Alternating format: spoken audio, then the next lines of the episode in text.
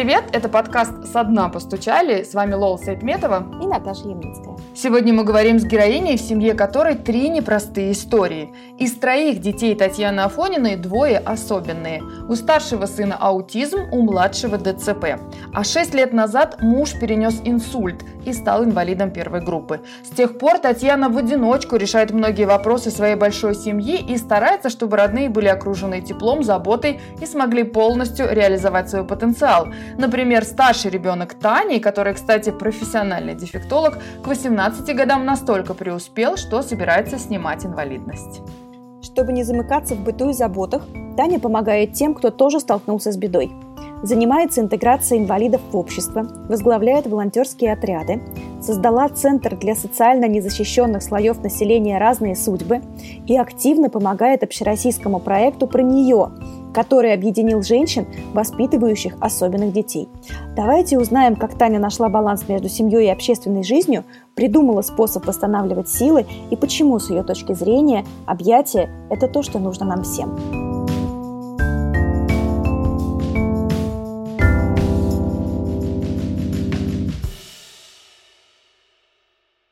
Тань, скажи, пожалуйста, я правильно понимаю, что у тебя трое детей, двое из них с особенностями развития, и при этом все беременности не вызывали подозрений и протекали нормально? Абсолютно. Вот все беременности были идеальны практически. На самом деле, все, что происходило, это я называю воля судьбы. Ну, так вот случается либо в родах что-то пошло не так. У младшего это вообще была просто халатность э, медсестры, оставившей его. И вот это, это вот стечение обстоятельств. Но я вообще называю это, видимо, миссия Божья такая, знаете, как... Вот я когда с девочками разговариваю, у которых дети такие, с такими же там, с проблемами, я им всегда говорю, вы понимаете, что Господь, Он не бракодел, Он не делает бракованных людей. Он посылает вот такими, какие они нужны на планете сейчас и здесь. Вот. А, но мы же понимаем, что тяжелый ребенок не будет существовать сам по себе. Рядом с ним должен быть кто-то ответственный. И вот нам дана такая ответственная миссия быть хранителем вот таких особых людей. То есть здесь миссия на миссии. Поэтому, знаете, ну как-то это спокойно воспринимается, потому что понимаешь, что действительно не просто так все сложилось в жизни. Поэтому да, вот так получилось, что из трех два у меня с особенностями. Особенный ребенок это такой очень политкорректный термин, за которым скрывается бесконечное число неизвестных обычному человеку деталей, которые могут казаться страшными, на что хочется закрыть глаза. А вот что для тебя означает быть родителем особенного ребенка, в отличие от ребенка здорового? Вот вообще разницы нет. Вот для меня нет разницы никакой. Единственное, что, конечно, это определенный труд. Мне есть чем сравнить. Да? У меня есть особые дети, есть здоровый ребенок абсолютно. Вот если мы посмотрим, в чем разница, ну, грубо говоря, если здорового ребенка я веду на кружок пения, то со вторым ребенком я иду в бассейн на реабилитацию. То есть все то же самое. Единственное, что, конечно, младший у меня ребенок с ДЦП, он э, взрослеет, он становится тяжелым, и вот это физический труд, это физическая нагрузка, с которой я сталкиваюсь непосредственно. А так, в принципе, вот мне как маме разницы нету вообще никакой, то есть какие бы они ни были. Просто разница в системе воспитания, в системе взаимодействия. Ребенок, он ребенок. Другой разговор, что да, это психологически, наверное, трудно принять где-то, но мне было проще, потому что я изначально по образованию дефектолог. То есть я с такими ребятами общалась еще до своей ситуации. Кстати говоря, во время еще учебы, я, когда в аспирантуре училась, я своему руководителю сказала, я говорю, вы знаете, вот мне прям кажется, что что-то вот идет к тому, что у меня будет свой ребенок с особенностями, потому что ну, слишком уж судьба меня открыто кидала в дефектологию несмотря на мои сопротивления. И я, наверное, оказалась более подготовлена. Может быть, характер такой, не знаю, но я восприняла все вот более адекватно. А так вот, если мы посмотрим вот в контексте общих, да, то есть от других мам, э, я могу сказать, что вот первая проблема возникает, это психологически принять особенность своего ребенка. Что вот он такой, что вот жизнь, даже не то, что он такой, жизнь моя другая будет. Вот она реально меняется, потому что возникает тысяча вопросов в голове, а как я буду с ним, а что я буду с ним делать, а куда я буду, а где моя личная жизнь вот в этом всем пункте, где, где я-то буду. И, конечно, это вызывает очень большой стресс, это психологическая такая травма для каждой мамы. И здесь э, прям вот я всегда говорю, что ребята, нам очень нужна система психологической помощи мамам с детьми-инвалидами. Но пока вот сколько лет, э, я еще 20 лет назад об этом кричала, сейчас пытаюсь донести, но, к сожалению, системы нету. Но будем надеяться, что все-таки все поменяется, и мы дождемся и этого счастливого момента. Тань, но все-таки скажи, понятно, что у тебя наступил давно момент принятия, ты была, как говоришь, более подготовлена, но все-таки сама ты, когда вот первый раз ты с этим столкнулась и поняла, вы с мужем поняли, поняли, что у вас особенный ребенок, что у вас меняется жизнь. Ты как от, нашла ответы на вопросы, почему, как теперь быть? За что? Вот никогда не задавала вопрос, за что. Мой самый нелюбимый вопрос, честно. Во-первых, я реально верующий человек, то есть я подхожу ко всему с подходом таким достаточно серьезным, и я всегда говорю так, почему и для чего. То есть что-то я должна сделать в этой истории. Раз это сложилось вот так, значит, ищем, для чего мне это дано. Либо я должна как-то себя реализовать теперь как супермама, либо я должна себя реализовать как женщина, которая может показать другим людям, что можно жить и с этим, либо это еще какая-то миссия. То есть я стараюсь так, потому что за что, да, собственно, да ни за что, никогда не бывает за что-то, бывает для чего-то. Вот этот подход, он вообще к жизни намного проще делает саму жизнь. То есть мы не себя виним в чем-то, мы просто ищем пути решения. Я даже честно, я не помню, как я это все приняла. Наверное, вот как раз я в этом плане мать ехидна, э, я всегда говорю. Поэтому у меня старший ребенок уже достаточно развит, социализирован, и, собственно, у него под запретом диагноз, он не разрешает вообще называть себя особенным ребенком и даже не разрешает вообще просто даже диагноз его не может звучать вообще даже в поле его каком-то. Потому что ну, он реально он себя чувствует абсолютно здоровым, и это уже, скорее всего, мы можем говорить, что практически это так. Потому что я с самого начала шла, наверное, больше как дефектолог, а не как мама. Я вот отключила какие-то свои функции доброй феи. Мама была вот буквально для игрушечки какие-то там праздники сделать, а все остальное шло переламывая себя, реально я себя ломала и говорила, что мы должны выйти на уровень нормы. Значит, идем. Значит, где-то лишний раз отпустить его одного, лишний раз дать ему больше свободы. И это, конечно, было очень сложно, Поэтому сложно, наверное, было еще и мужу принять, потому что надо было... Нет, он, знаете как, он не принимал. Он вот видел меня, он видел, что я воспринимаю ребенка как, в общем-то, обычного и ничем не отличающегося, и он воспринимал это так же. Единственное, что я вот на всю жизнь запомню, наверное, а, он у нас долго не говорил, для мужа и для меня это была трагедия, что ну как же так, ну вот уже вот три, уже четвертый год, и вдруг мы нашли причину, и пошла речь. Я единственное помню фразу мужа, когда он сказал, да, говорит, как же говорит, мы мечтали, что он заговорит, я теперь говорит, понимаю, что мы будем теперь всю жизнь мечтать, когда он хотя бы пять минут помолчит. Для нас это был единственный момент, когда мы действительно восприняли, что что-то не так. Да-да, вот какая-то вот особенность появилась. Но она вот была уже на позитиве таком. Я когда работаю с мамами, я говорю, ты пойми, это же не сломанная игрушка у тебя. Это же просто твой ребенок, ну вот он такой. И тогда совершенно по-другому воспринимается все, и болезни, и все. Конечно, трудно, знаете, когда? Когда ты понимаешь, что у тебя с ребенком может случиться все, что угодно, да, то есть когда ты ночью просыпаешься и думаешь, ух ты, а что это он не плачет-то? А может быть, надо сходить посмотреть, а вдруг он не дышит. Вот знаете, вот это самое страшное. Вот с этим я до сих пор не могу смириться, честно, я до сих пор не могу к этому привыкнуть, и у меня постоянное вот состояние, оно меня, конечно, гнетет. Я даже уже нашла выход, если вдруг со мной что-то случится. Вот это второй вопрос мам с детьми-инвалидами. А что будет с ним, когда не будет меня? Я-то нашла выход, я сказала крестному, у которого пока вот нету детей, я говорю, ты знаешь, я знаю, что если вдруг со мной что-то случится, я тебе своих детей доверяю. В общем, будешь их воспитывать как своих. Ну, он, правда, посмеялся, сказал, долгих лет тебе жизни, здоровья. Но на самом деле это э, такой момент, когда ты понимаешь, что у тебя есть тыл, и твои дети не пропадут, тоже становится легче. Принять это не самое страшное. Самое страшное вот эти два вопроса. Сколько проживет твой ребенок, сколько ты еще будешь радоваться с ним, и что будет с ним, если не будет тебя. Можно уточнить, а первого ребенка аутизм, правильно? Да. И ты его, получается, дотянула до какой-то общей нормы. Это абсолютно самостоятельная личность, а, которая даже иногда бывает еще и мной руководит, еще и мне помогает, еще что-то делает. То есть он социализирован абсолютно полностью. И он ждет этого момента, наверное, я тоже, что в 18 лет мы инвалидность будем снимать. А с третьим ребенком ты тоже идешь по этому пути, то есть дотягивать до какой-то общей нормы, или у тебя здесь другой подход? Нет, а к младшему ребенку совсем другой подход. У нас был период вот этих больниц, э, сумасшедших массажев ежедневных, но смысла нету в них абсолютно, потому что нарушения мозга, к сожалению, большие, и мы можем только сделать, ну вот, знаете, облегчить уже его состояние, то есть чтобы тонус был помягче, чтобы он спокойно мог сидеть сидеть э, в коляске. То есть все это максимум. И я в какой-то момент просто приостановила эту бешеную гонку и сказала, ребят, давайте без садистских методов спокойно.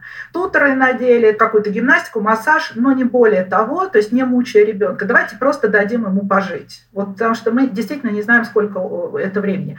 И когда нам предложили школу, я честно, я не понимала, зачем, вот вообще не понимала что будет с ним делать учитель. Тем более сама как дефектолог не понимала. Но думаю, давайте попробуем. Надо отдать должное. К нам пришла замечательная молодая девочка, учительница. Э, безумно ее люблю, ценю. Она таким терпением и с такой любовью занимается с Петей, прямо что я понимаю, что он даже отдачу ей дает, он как-то ей отвечает взаимностью, у них там что-то происходит. На Пасху они нам открытку вместе сделали. То есть идет какая-то вот прям у них там движуха такая, и она радуется, говорит, ой, ну он вот сегодня там пальчиком поводил проводил. Мы вот на этом уровне, то есть не мучая ребенка такими вот уже какими-то сильными нагрузками, все мягко, с ним совсем по-другому. С ним мы больше общаться, вот поговорим. То есть либо просто даже приходишь в комнату, я вот приду там вечером, захожу и говорю, Петя, и он хохочет, и он счастливый, он радуется просто тому, что ты пришел. Ну и ты, соответственно, с ним также. Мы иногда бывает, что в постели поваляемся, похохочем, у нас это такой ритуал. Вот. Ну, у вообще со всеми детьми обниматься это у нас обязательно должны быть обнимашки. Это уже прям такая традиционная вещь, поэтому все, все обнимаемся.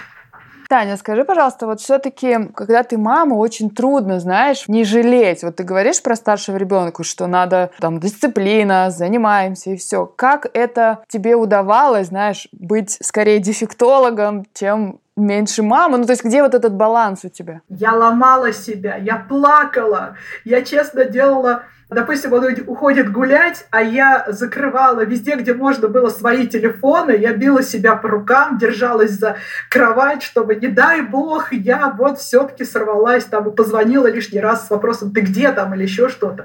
Это была такая ломка себя. Она до сих пор происходит, потому что когда он, допустим, едет в Москву, мы первый раз поехали с ним в Москву, он э, в школе волонтеров обучался, э, я его отправила вот опять мать ехидна, да, я его просто кинула на три дня интенсива с 9 до 6 к волонтерам. Это вообще такая вот мощная вещь. И сама поехала вместе с ним под предлогом, что мне тоже туда ехать через несколько дней, поэтому давай я посмотрю, как ехать. Я его туда отвезла, сама уехала в свое любимое место в Донской монастырь, и там я честно просидела до 6 вечера. Вечером звоню и говорю, ну вот давай поехали на такси домой. Он такой, не-не-не, я поеду своим ходом. Я говорю, ну хорошо, тогда. Он говорит, я сам. Я говорю, хорошо, езжай сам. А сама сижу в этом монастыре, и, и я не знаю, я и молилась, я и кофе там выпила, я все. Они говорят, что же вы так нервничаете? Я говорю, да вот у меня ребенок едет. Молились, по-моему, уже все, все, кто там был. Но вроде как, вот знаете, он мне позвонил и сказал, все, я мам, я уже дома, я все. Я говорю, «Ну, тогда теперь я могу домой ехать. Это все через стресс, это через вот какие-то такие моменты. А как по-другому? Нужно все-таки давать свободу ребенку, ну, надо ему доверять. Вот это самое главное. Если ты доверяешь, уже легче. Но мама, она остается мамой все равно.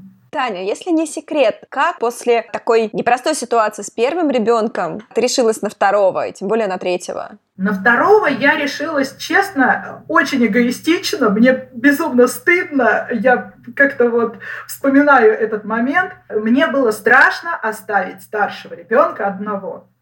Кстати говоря, это такая причина, по которой многие рожают. Кто-то боится, а кто-то наоборот рожает, потому что должен понимать, на кого-то надо оставить. И это был такой, да, некий эгоизм с моей стороны, но и с другой стороны я все-таки хотела на самом деле дочку, потому что у меня, у мужа сын от первого брака мальчик, у меня рождается мальчик, а я безумно хотела девочку с кудрявыми волосами и зелеными глазами. Ну, получилось как раз все совсем почти наоборот. Глаза только зеленые, а волосы прямые. Ну, не сложилось. Но девочка получилась, слава слава богу. Поэтому, конечно, я мечтала о девочке, и это сделалось, исполнилась моя мечта. А третьего, слушай, как я решилась? Я не решилась, никто не спрашивал. Я родила двух детей в один год. Дочку в январе, а сына в декабре. Как мне сказали врачи, это гормональный сбой. Я говорю, знаете, у гормонального сбоя бьется сердце уже. Конечно, никто не поверил, но так получилось. Слушай, а все-таки реакция какая-то близких была? Я имею в виду, что их пугало, что у тебя такая ситуация, может быть, они как-то тебя еще больше пугали, знаете? Вот есть такие родственники, которые, ты что? Остановись! Не, ну у меня третий, с третьим, конечно, хотели остановить. То есть там прям третий, это была целая война на самом деле за него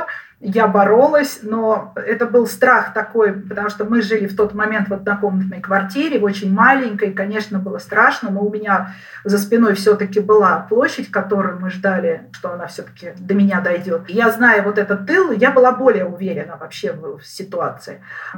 Семья, конечно, испугалась, потому что еще маленькая дочка, еще вдруг опять беременность. Но теперь зато эта история на самом деле вошла в как я называю, в учебник по работе с кризисными семьями, потому что я всем волонтерам рассказываю эту историю, потому что в какой-то момент у меня муж э, сдался и сказал, ну хорошо, раз ты хочешь третьего, пожалуйста, пусть будет третий. Ну, не вопрос.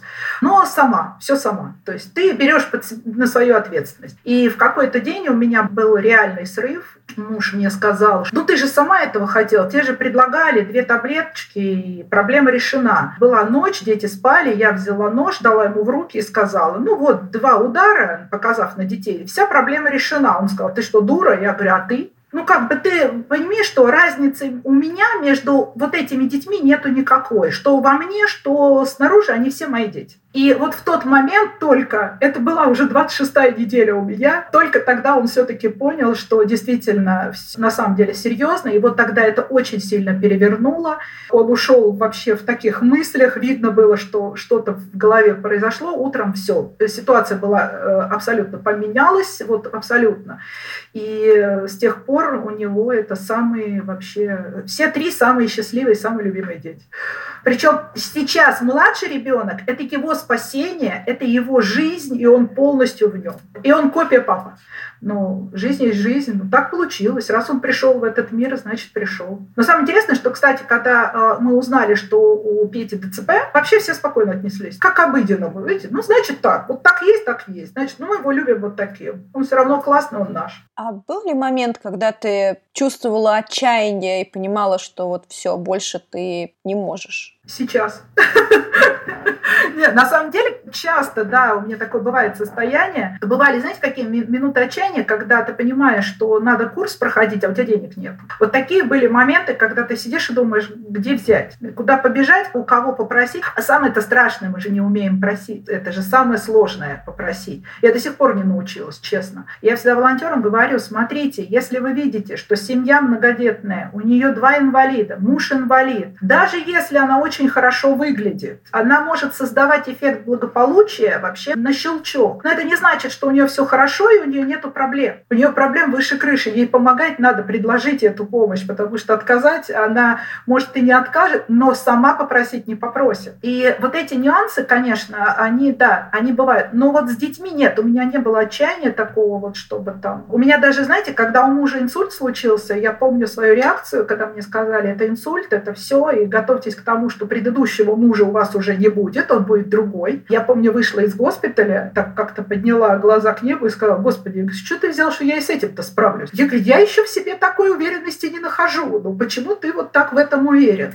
То есть даже уже не было ни отчаяния, а было просто какое-то такое удивление, насколько Господь в меня верит. Может быть, это характер мой. Я вот, честно, иногда сама поражаюсь, откуда у меня появляются силы. После инсульта мужа стало чем тяжелее, то есть раньше мы с ним вдвоем все-таки это было, можно было поговорить. Вот это очень важно поговорить. Сейчас он не понимает устную речь и не говорит. И получается, что мне, а поговорить-то мне не с кем. И получается, что мы вроде бы вместе, он все делает, помогает, все, все семья осталась, но поговорить не с кем. Конечно, иногда бывает, что вот какие-то срывы происходят, и не без этого, потому что ну, я же человек, я же я женщина, в конце концов, у меня гормоны бывают, скачут. То есть все это происходит так. Но как-то выкручиваюсь. Нахожу какие-то силы, ресурсы. А вот что касается, кстати, денег, что вообще помогает государство, что вам положено, а что вам приходится делать самим и сколько это хотя бы в среднем? Как часто, например, реабилитации, да? Деньги нужны всегда. Когда кто-то начинает жаловаться на маленькие пособия, я всегда говорю так, ребят, ну для инвалидов, в принципе, не критически маленькие, потому что, ну, в сравнении, опять-таки, если мы посмотрим там, допустим, на ребенка из многодетной семьи, там дают малоимущим 600 рублей, то как ребенок-инвалид, он получает 7,5 тысяч. В соотношении, конечно, э, это неплохо. Но, конечно, прожить на эти пособия невозможно. Здесь есть очень много нюансов нюансов. Мама с ребенком-инвалидом, э, если она осуществляет уход, она получает определенные пособия. Но если она начинает работать, эти пособия с нее снимаются. А найти работу, грубо говоря, чтобы оправдала вот эти деньги, чтобы можно было в любую секунду сорваться и побежать, невозможно. Поэтому, конечно, проблема финансовая в семьях с инвалидами стоит всегда. И стоит очень серьезно. Во всех практически семьях, таких среднестатистических, все, что можно было продать, уже все продано. В моей семье то же самое. Да, государство дает определенный кусочек, он дает. Но, знаете, вот честно, для моего ребенка это как мертвому припарк до инсульта мужа, когда мы работали максимально, то есть можно было заработать, у нас уходило 48 тысяч только на массаж ежемесячно для того, чтобы хотя бы он был э, в хорошем состоянии. Это постоянный поиск денег, это постоянная работа, это постоянно какая-то вот по, по мелочи, но кто-то ходит там неофициально моет полы, то есть кто-то еще что-то, но все работаем хоть как-то. Кто-то шьет, кто-то вяжет, у кого-то роди... мужья работают. Но опять-таки, вот мой муж, да, он работал, он единственный человек, который работал в семье. В итоге для того, чтобы мы могли ребенка реабилитировать, ему приходилось очень много работы. Инсульт – это как следствие усталости. То есть все равно кто-то ломается. И сейчас вот мне очень активно говорят, так, остановись, передохни. А нету этой возможности, но я понимаю, что физическое здоровье в любой момент может э, дать сбой. А после того, как у тебя у мужа случился инсульт, тебе пришлось выйти на работу, чтобы вас обеспечивать? Официально мы, конечно, живем все на пособие, но где-то как-то все равно приходится выполнять то там, то там какую-то работу. То есть это все вот э, чисто такая... Я открыла сейчас центр у активных мам с детьми-инвалидами. Есть такая особенность, они стараются что-то открыть, создать какую-то общественную организацию, объединить других мам. Нет, это здорово, когда есть силы. У меня общественная организация переросла уже в социально-культурный центр для социально незащищенных слоев населения разные судьбы. Я там как волонтер, я не могу работать, потому что иначе я теряю пособие, да, мы помним об этом. Но все равно где-то какие-то премии я подаю. В прошлом году я стала лауреатом премии губернатора. Такая достаточно серьезная поддержка и центру оказалась, и семьям нуждающимся, и мне тоже, потому что часть средств правления решила, что все-таки должны мои дети получить на лечение, на реабилитацию. Вот, то есть это да, это вот такие вот нюансы бывают бывает, что приходится мне, да. В основном все это на мне сейчас лежит. Я думаю, что всем тяжело бывает, вот у всех бывают такие ситуации. Ну да, пришлось на меня, в основном вообще все на меня легло сейчас после инсульта мужа. Муж стал домохозяйкой, я стала человеком зарабатывающим, добытчиком.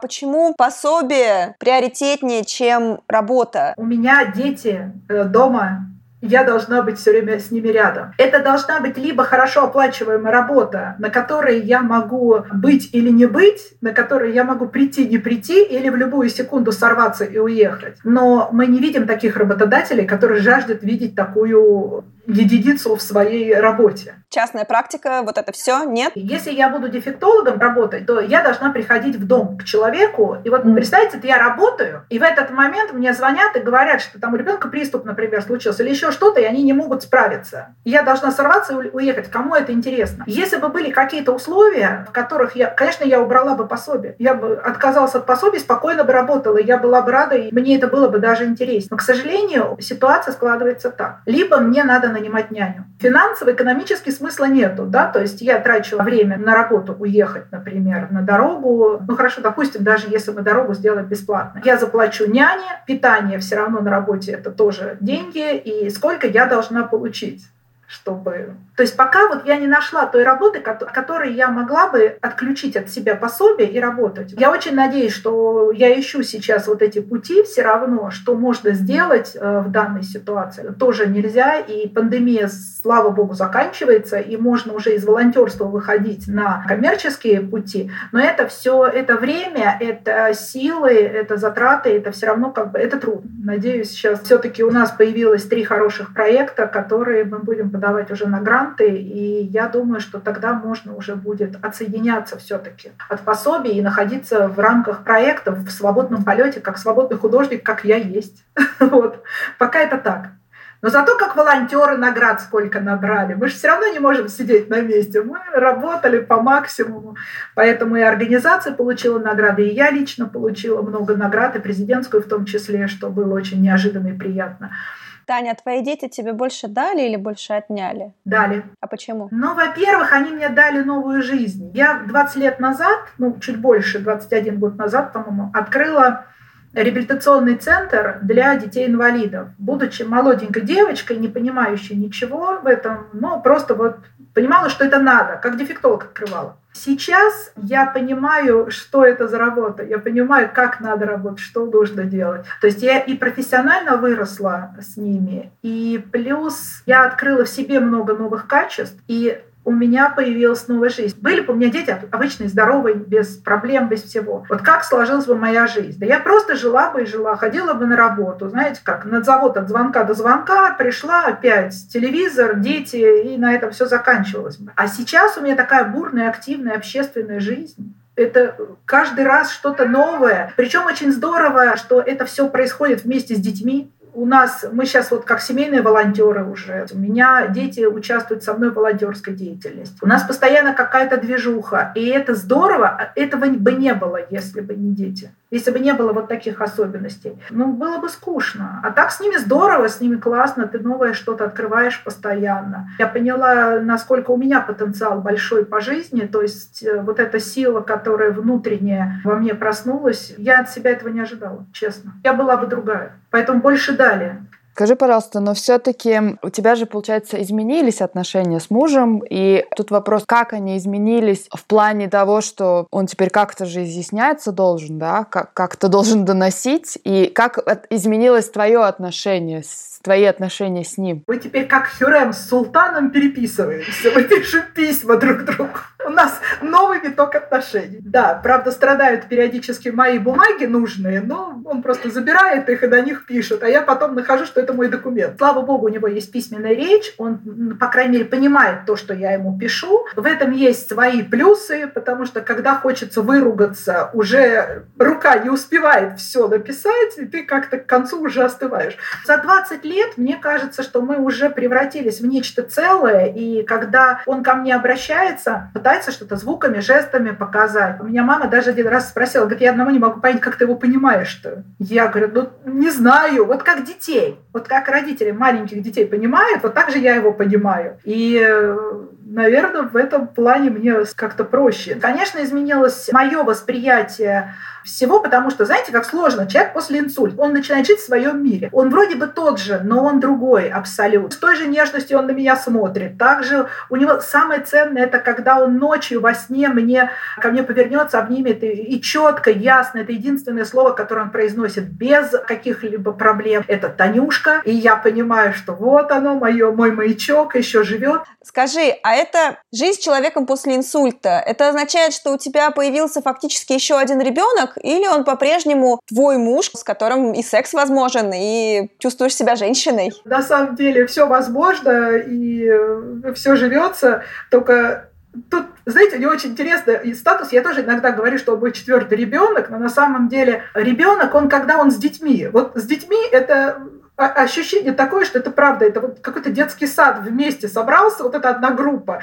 и они на своем, на одинаковом уровне решают эти все проблемы. А я прибегаю, как строгая воспитательница, разруливаю все, все конфликты. Дети не понимают, что им-то кажется, что они объяснили ему доступно, я говорю, пишите, а они ему на пальцах пытаются объяснить. Он не понимает, нервничает, то есть у них там целый вот начинается, правда, детский сад. Иногда мне кажется, что как раз, когда, ведь младший ребенок сейчас полностью на нем, он его кормит, поет, он ему памперсы меняет, он все все делает, таскает его, у них там своя какая-то вообще коалиция возникла, там сами что-то решают. И это, конечно, здесь, конечно, он мужчина, конечно, он мой помощник. Я все вот сижу и думаю, вот как его сейчас идентифицировать по отношению ко мне? Он просто мой, вот муж, ребенок, все в одном лице. Я думаю, так, наверное. Но есть, жизнь есть, с моим точно жизнь есть. И после инсульта Вот, все есть. Тань, вот смотри, я узнала вообще о тебе через сообщество особенных женщин, да, я нашла, как я не помню, как я на вас вышла, и там уже мне порекомендовали тебя. Вообще, что это за проект? Я вижу, что он очень активный, я подписалась, и чем он помогает? Вообще, это самый крутой проект, это моя мечта многих лет жизни на самом деле. То, чем я занимаюсь, проект про нее. Это проект, который привлекает внимание к мамам, воспитывающих особых детей. Вообще, я, правда, честно говоря, не очень за то, чтобы только преображали мам, но вот первый виток, который сделан был, это э, мам привели к парикмахерам, к визажистам, их сделали красивыми. Кто-то занимался психологической поддержкой. Я работаю со своими мамами через культуру, я их пытаюсь привлечь к театрам, к культуре, к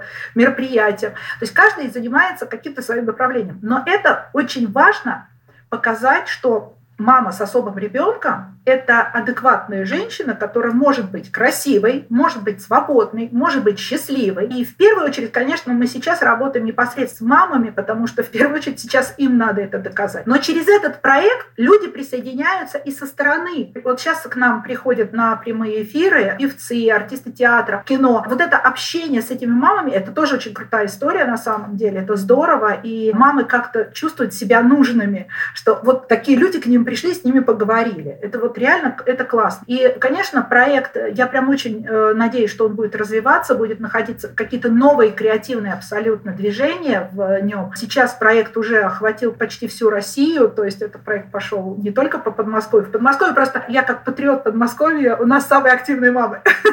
Вот, нас много, и мы самые активные. Это действительно такой достаточно серьезный момент. Я очень рада, что я в команде этого проекта, что я участвую в этом проекте, потому что мне есть что показать, есть что рассказать.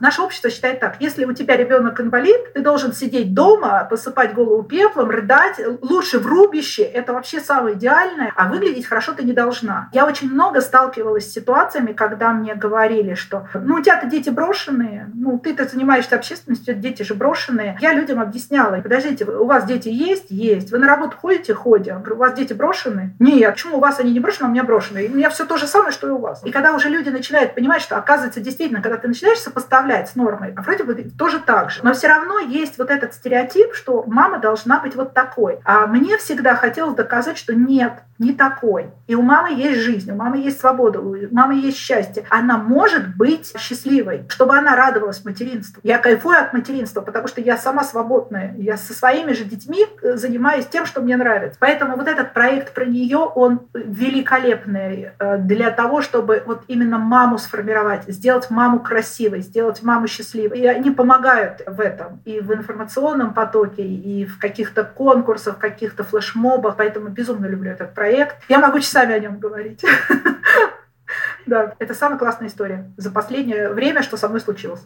Тань, для тебя самый главный источник для восполнения ресурса? Это вот этот проект или твое материнство или что-то еще? У меня ресурс если честно, это моя вера. Когда мне совсем плохо, когда мне кажется, что я одна, и вот я все это тащу, а никому это не надо, например, или еще что-то, я вспоминаю, что у меня есть Бог. И я вот честно всегда верю в то, что он всегда рядом и поддерживает, и какая-то вот какая-то опора. Вот это ресурс э, огромнейший, неиссякаемый. У меня э, есть э, хороший у меня есть священник, с которым мы все время общаемся, и он чувствует уже, когда мне плохо, он может позвонить и сказать, мне почему-то кажется, что сейчас я тебе нужен. Я говорю, не поверишь, но нужен. Мы ведем с ним беседы, мы разговариваем, и я нахожу очень много ответов и в своих вопросах, и в своем состоянии, и это немножко меня так восстанавливает. Понимаете, материнство — это не ресурс, это часть меня, это моя жизнь, это все во мне. Мы один такой целый как, есть такая вещь, как круги Эйлера-Вега. Вот, вот два круга, а мы вот в центре все вместе. А вот это все остальное, это уже какие-то вот там ушки дополнительные. Конечно, я кайфую в семье. Я реально, вот сейчас особенно, когда дети подросли, они стали, у меня сейчас почти все подростки, это такой кайф вообще неимоверный, потому что со старшим сыном можно поспорить уже, поругаться в дискуссии в какой-то, прийти к общему знаменателю, наобниматься, нацеловаться. А так вот, конечно, ну вот вера, да, наверное, все-таки это самый большой ресурс, который всегда со мной, поэтому я всегда говорю, что я почему я езжу в Датской монастырь, потому что мне там спокойно, хорошо, и я встречаю людей, которые кайфуют также от этого. Когда приезжаешь, когда все красиво, когда цветы, воздух, люди, это, конечно, это очень сильно восстанавливает. А вот скажи, к вам же приходят женщины, ты вот упомянула, что ты считаешь, что не только такое преображение нужно внешне. С чем вообще приходят, с чем они сталкиваются, в чем они нуждаются? Им нужна в основном поддержка или финансовая помощь, или просто сообщество таких же людей? Я сделала вывод, что меньше всего люди нуждаются в советах. Самое важное для многих – это просто, чтобы их обняли и сказали, детка, я с тобой. Я вот тут я, я тебя понимаю. Вопросов возникает очень много у людей, у мам и финансовых. Но вот в последнее время, кстати, я меньше всего сталкиваюсь с тем, что, опять-таки, не умеют просить, тем, что говорят о финансовом. Вот чаще всего возникает именно психологическая проблема, когда ей просто нужна поддержка, ей просто нужно какое-то теплое душевное отношение и ни, ничего более. Знаете, мы тут недавно лепили пельмени, собрали мамочек с детьми, все вместе и учились лепить вместе пельмени. Я планировала, что мы их просто слепим, по мешочкам разложим и домой отнесем. Мы сварили эти пельмени в итоге. Мы их все вместе ели из большого казана. Мы причем даже какие тарелки, прям оттуда все вместе дружно. И вот я тогда наблюдала за ними и понимала, что а им немного надо, вот оно, тепло душевное, вместе побыть, песни попеть, элементарно. Больше сейчас нуждаются в этом. Хотя, вы знаете, мне кажется на самом деле, что в этом нуждаются не только мамы с детьми-инвалидами. Мне кажется, что сейчас в этом нуждаются все. Нам действительно не хватает, вот век технологий, нам не хватает вот этих вот обниманий я не знаю, нежностей каких-то. Вот нам просто этого не хватает. И поэтому у нас в отряде, например, в волонтерском, всегда, когда приходят на мероприятие, обязательно до обнимашки и после. Это уже все, это святое. Даже на улице меня волонтеры, когда встречают, бегут, тетя Таня, и обниматься. Все, первое дело. Потому что их приучила к этому. Это очень важно. Вот сейчас, сейчас особенно. Тань, что бы ты посоветовала мамам, которые столкнулись с чем-то, что есть в твоей жизни? Научитесь жить.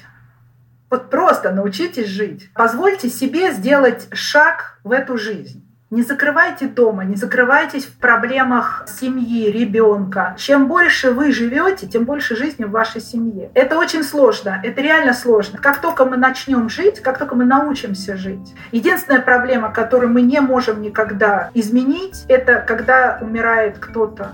Вот человека, когда он умер, все, больше мы ничего не можем сделать. А вот когда мы все живы, все проблемы решаются. Просто нужно подойти к э, этой проблеме с жизнью внутри.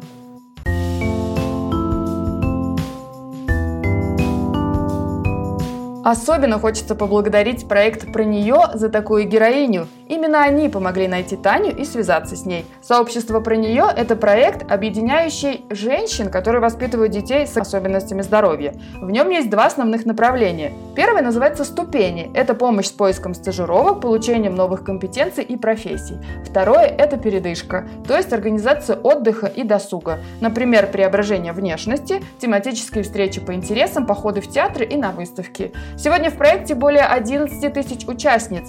Он работает в 20 регионах России. Мы непременно дадим на них ссылки в описании выпуска, а также на страницу Тани, которая делает много полезного и интересного. А с вами был подкаст «Со дна постучали». И его ведущие Лоу Сайтметова и Наташа Ямницкая. Мы благодарим за помощь студию «Подкастерская» и Льва Пикалева.